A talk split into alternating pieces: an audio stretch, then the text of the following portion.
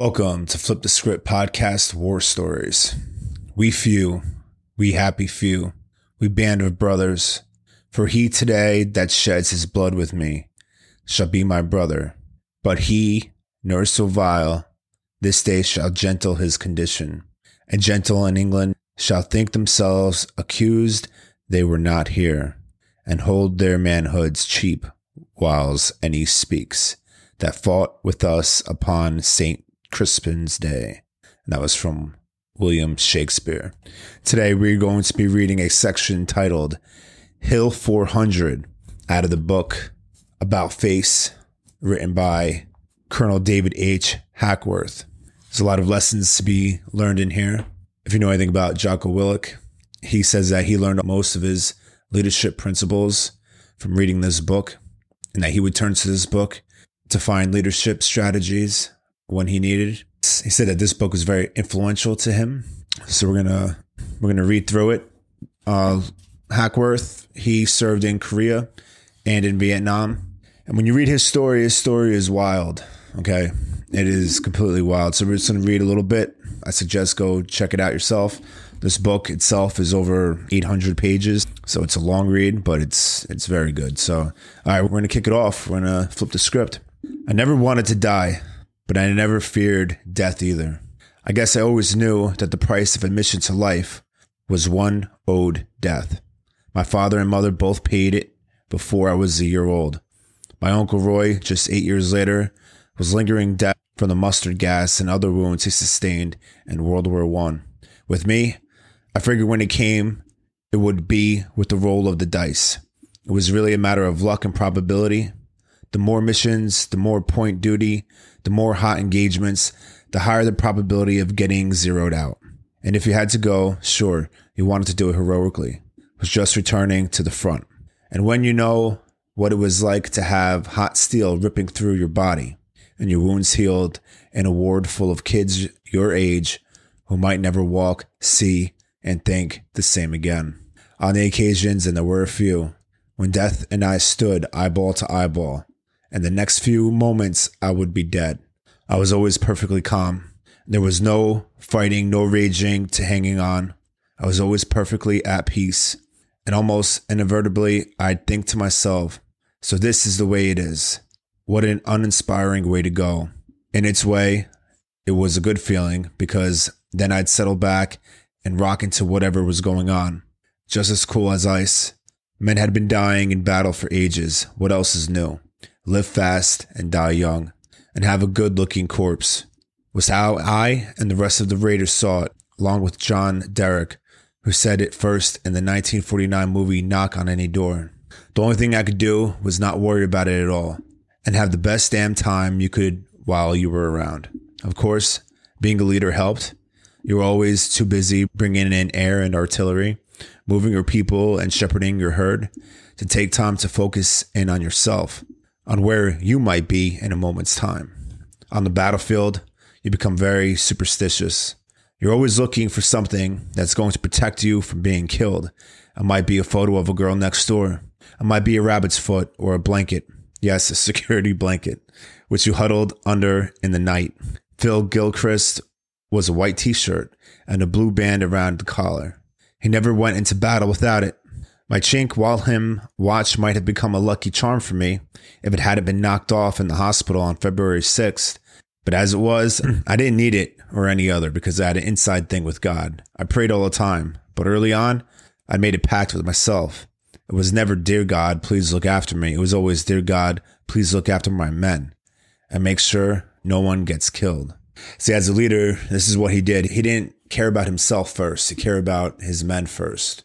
Those of you that are in leadership positions, whether in a business or in any organization, really, if your focus is on your people above yourself, then you will be a good leader most of the time. If you care about your people and you put yourself after your men and women, then you're on the right track. All right, let's continue. So I suppose if I could have been objective about it, I would have realized that to lose men was just a break of the game. But I built my little house of hope and God dwelled therein. Since I returned from the hospital after the 6th of February wound, which meant all of March until now, On the 1st of November, we'd been in some really heavy combat, taking stacks of WIA, but among my men, we never taken any dead. The man and I were tight. We've got a tough job for you. It will be the hardest one your outfits had, Colonel Sloan explained to me quietly. How many men have you got, and how soon will you be able to jump off? Colonel Sloan's tough job was a raider assault on Hill 400, what the infantry school would never have called key terrain. It was a rocky volcano shaped hill that sat aside the left boundary of a wolfhound regiment, dominating the battlefield like a Spanish hilltop fortress. The enemy had occupied it for a long time. According to intelligence, there was no more than 15 Chinamen up there. But the enemy had burrowed deep into the hills of rocky slopes. Despite all the tactics used or vast firepower employed, the wolfhounds could not secure the piece of ground. We were assured that it was not a kamikaze attack.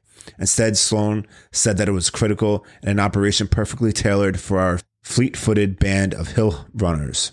Though I might have mentioned that this perfectly tailored operation had only been designed for the raiders after two or three different units of infantry had assaulted the hill, taking extreme casualties in the process. I accepted the mission without comment, but my gut started to churn. 400 was a Jake Abel feeling all over again. We jumped off in three days. On the morning of the first day, key raider leaders and I conducted a visual reconnaissance of Hill 400 from Item Company's forward outpost position on Hill 275. The OP was set on a gray knob of a mile from the front, with our objective about one half mile farther north along the ridgeline. For one thing, there was ubious mines and booby traps and before we even got near. For another, our objective was a formidable piece of real estate the steep sides of the rear anchored surely by the Chinese main battle positions on Hill 419 to the north. And the third thing was that there was only one avenue of approach. It would be a high diddle diddle right up the middle. Items Company grim faced soldiers didn't help the foreboding feeling. They had a fugitive, hunted look about them. They all kept their heads down, moved fast, and didn't smile much. Everything about their hill reminded me of Uncle Roy's 1918 stories about Chateau Thierry, the dugouts, the muddy slopes, the shell ravaged trenches where brooding men were just waiting to overcome the rolling yellow clouds of mustard gas, or to be ordered to hurl themselves into machine gun fire. Tooling around in Raiders 1 had already shown me the sharp contrast between the lifestyles of the frontline troops and those located behind battalion forward bleak, endless trenches versus all the comforts under canvas of the stateside built. The raiders were unusual. As a rule, the army kept infantry have nots far from the rear echelon haves. And though none of us felt guilty about the good life we held behind the lines, I often wondered what fighters like these guys in item thought when rotation came and they saw all they had been missing. The night Jimmy, Chris, and I left, items outpost for the closer look at the Chinese defense position on Hill 400. We'd all been around the fortress on previous operations and never had been able to find a weak point. And now we were up there in for it for almost six hours. Item Company's guys who'd previously attacked the hill warned of, of an acute 82 millimeter and 120 millimeter mortar fire and damn tight offensive system. We disarmed a few mines, but nothing to get excited about found three outposts in the hill's southern nose, and behind that, a trench bunker system. But that was all. We still couldn't find Hill 400's Achilles heel. We returned to our camp and worked on the plan. On request, the artillery people have been punching the hell out of 400 with heavy 8 inch deadly stuff since we've gotten the warding order, causing big sections of the enemy's breastwork to crumble in. But on the night itself, there would be no artillery preparation or illumination. Our initial attack would be by stealth. We'd knock off the OPs, move our deployment position, and after forming a line of skirmishers, hit the trenches. Only when the shooting started would supporting fires be brought in to clobber the Chinese reverse slopes, reinforcement routes, and likely mortared artillery positions. Sloan approved the plan. He also told me he'd have a regimental forward aid station set up behind the outpost, a comforting thought but one that did little to assuage my concern about the operation. Then reminding me that I was long overdue to go home, he added, I don't want any heroics up there, Dave. No heroics, I thought, right. like telling Johnny Reb not to click his heels when Dixie was played. Besides, just going up that hill was worth a double blue max for all of us. We briefed the troops. Every man knew exactly where he was to go and what he was to do when he got there. I guess Chris and I were snapping out orders and carrying on like real badass regulators in the hospital. A thousand years later, Sprinkler told me that's how the guys had known we were in for some deep crap. The rest of the Raiders rehearsed the operation and readied their gear. The boys looked good. I was pleased. We moved up behind Item, under the control of darkness, the night before the raid. I didn't want to tip our hand, but I wanted my guys on the hill the morning so they could get a good look at 400 during daylight. Then be rested and set to go first start. They had their look and then spread out among Item's reserve slope bunkers. Caught some shut eye. A number of the guys wrote letters, some in earnest, some in jest. The latter group wrinkling them up and rubbing them in the dirt so that if they got zapped, whoever was on the receiving end would know that life in the trenches was tough and war was hell. After a last look at the four bonding 400, I sacked out for the rest of the day. Unlike Jack Abel, I slept like a bear. The sun dropped out of the sky like an incoming round. Suddenly it was pitch black, the perfect night attack. No moon and a thick blanket of fog that settled over the battlefield. Jimmy moved first. His scout section was through the wire and gone without a sound. Jack Speed's squad was next, followed by me, Don Neary, with his radio. Next, there was Bill Smith's and Tex Garvin's people. All was going just like rehearsed. For once, everyone had seemed to have gotten the word. No one fired at us from item. No flares were sent up to make us sitting ducks the first hitch occurred just as I had cleared items wire. Word was passed that the Raiders and Smith's squad was refusing to go a step further. I had nearly halt the infiltration column, and I went back to find this guy hunkered down in the patrol path like a mule. Until now, he'd been a good man. He had at least a dozen raids under his belt, but now he wouldn't budge. He said he had it. He couldn't go on. I told him that his timing was off. He should have turned in his quiet slip before he left home, and that his ass was going up that hill. Sobbing, he told me to get screwed. I hit him in both sides of his face with my pistol and said that there wasn't a raider out here who wanted to go. But they'd all made the commitment and they'd gone through the wire. Boy wouldn't be moved. I pulled my trench knife out of my boot and laid it against his throat. I'd just as soon cut your throat as a F with you. I said, You either go on this raid or die. If I kill you, I report that you brought the farm in a big burst of glory. Make up your mind. After a few seconds between muffled sobs, he said he'd go. The crews of the three enemy OP must have forgotten the old soldier's creed stay alert, stay alive. Jimmy and his gang knocked them off with ease. We moved to the deployment line, then crept forward. One slow, quiet step after another, toe to toe, then heel, crush, not snap, taking more care than a minefield. All the raiders around me were now in, or entrenching the trench. A short way down, Tex Garvin made his first kill. He just finished putting his men into their attack positions and was standing just above the trench when the enemy soldier came strolling by. Garvin reached down, splattered the Chinaman's head with the butt of his weapon, and rolled him into an empty bunker. Meanwhile, I checked with Speed to see how his guys were doing. Everything was okay. Neary and I started creeping down the enemy trench line to where Speed and Smith's squads were tying in. Then I saw a Chinaman not more than four feet away. I froze. The guy standing in the trench, looking downhill with only his head sticking out. Difficult target for a knife or a grenade, and I didn't want to shoot him until we were really ready to go. But I couldn't see how I could get him or past him silently. Neary covered me.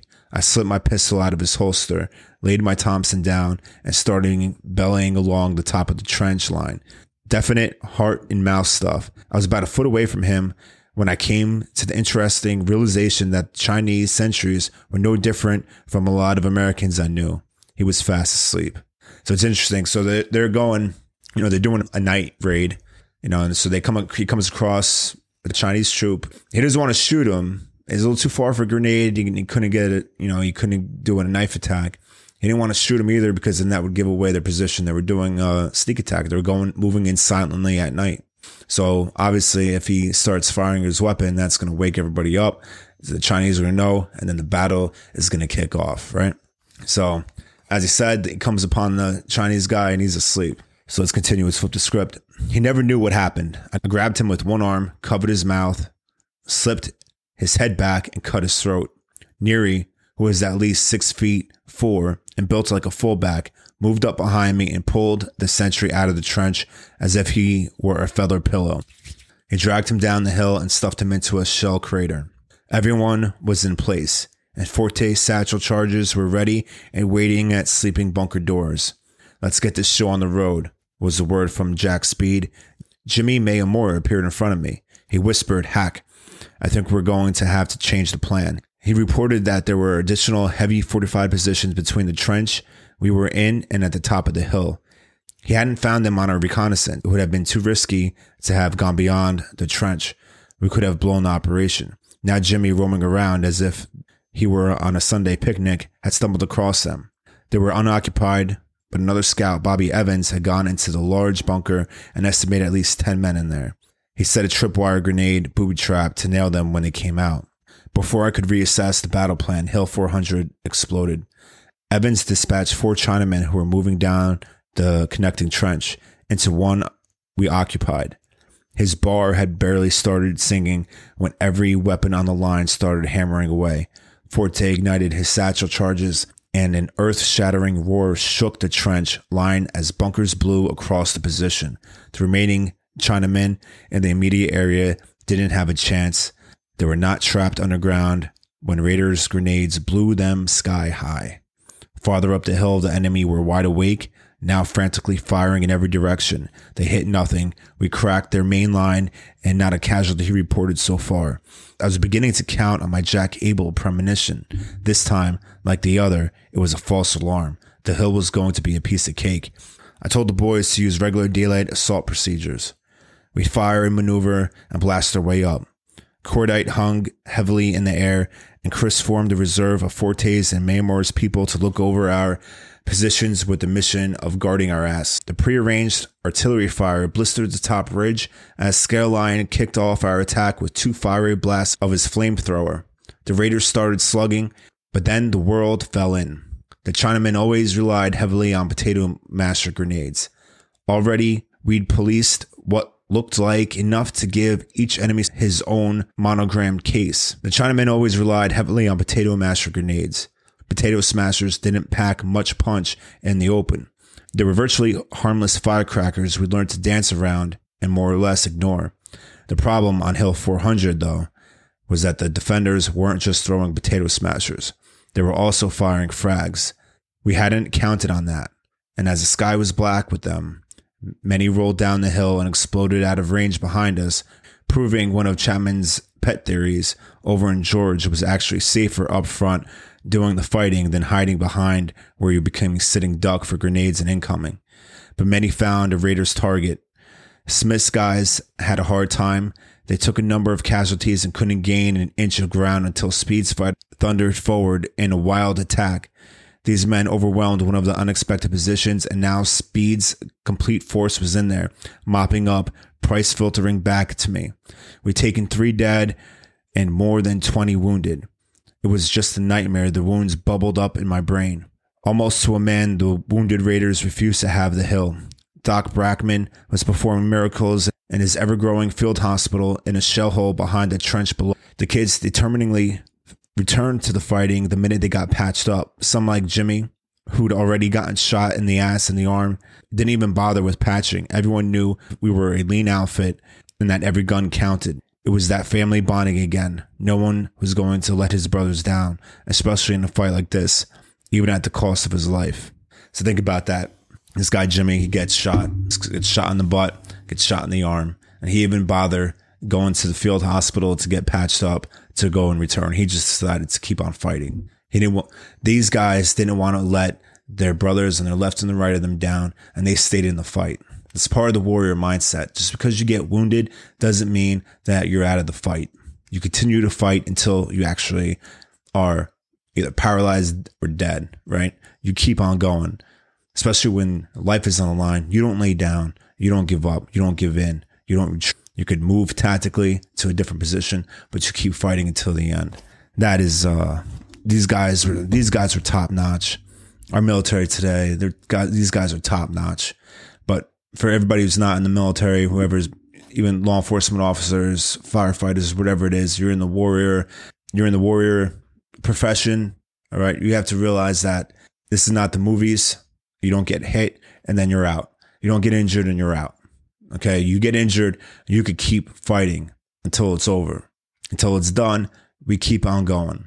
Especially as Hackworth said earlier, he worried about his men, right? So even if it's not about you, the people that you're with, your partners, think about them and them going home to their families. Forget about you for a second. How would you feel to have a burden on your conscience that you didn't do everything that you could in a fight that could have resulted in one of your partners going home to their family, but because you decided not to act and now they're not, that's a heavy thing to have on your conscience. I'll never forget when I was in boot camp. I don't remember what building I was in, but I remember there was uh, paintings on the wall, like wall murals. And one of the things that was written in cursive, I remember it said, "Let no man's ghost come back and say to you, if you only had done your job." And that was something that was imprinted in my brain, and I said, "Wow, is not about you. It's not preserving your own life. This is about the guys that you're with." And if everybody has that mentality that I'm not fighting for myself, I'm fighting for the guys I'm with so that they could go home to their families. If everybody had that thought, you know, that's that's what it's about. All right, so we're to stop here for today and we're to continue in the next episode of Flip the Script podcast war stories. So, I like this book. It's pretty interesting. It's got it's very exciting. Um, so hope that you like this and I hope that uh, you will tune in to the next episode of War Stories on Flip the Script podcast. If you liked it, hit the subscribe button, hit the like button, hit the share button, share it with your friends. And uh, we will see you next time. Flip the Script podcast out.